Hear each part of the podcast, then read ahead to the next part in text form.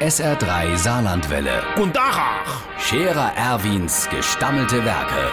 wo wir gerade beißen, pass mal auf. Erwin, grad einen Moment noch. Übrigens, Irmsche, warst du in der letzten Zeit über Mittag mal in der Stadt?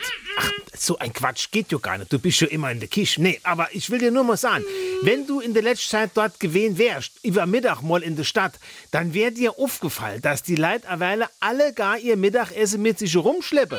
Und der Kaffee auch, als gäb's in der ganzen Stadt kein Stil mehr für sich hinzuhucken. Wenn ich dir sah, in der einen Hand so ein Babbedeckelteller mit einem Babbedeckeldeckel drauf, da ist das Essen drin.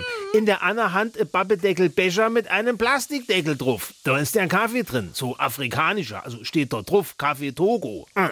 Neulich habe ich eins gesehen, das hat ein Plastikbecher voll mit klein geschnittene Äpfel und hat sich dann ein Stickelchen um Anna herausgepickt, anstatt ordentlich in eine ganze Appel zu beißen. Das kennen die gar nicht mehr. Keiner hat mehr Teller oder Tasse, alles aus Babbedeckel und Plastik. Das gibt dann da rumgetragen. Oder ach, so zeigt, das sieht aus wie eine Mischung aus Schaumstoff und Styropor.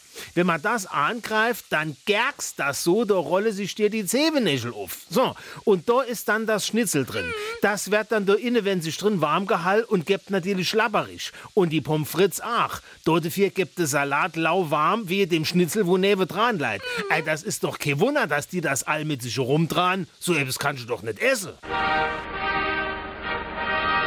Der Scherer Erwin. Jetzt auch als Video. Auf Facebook und sr3.de.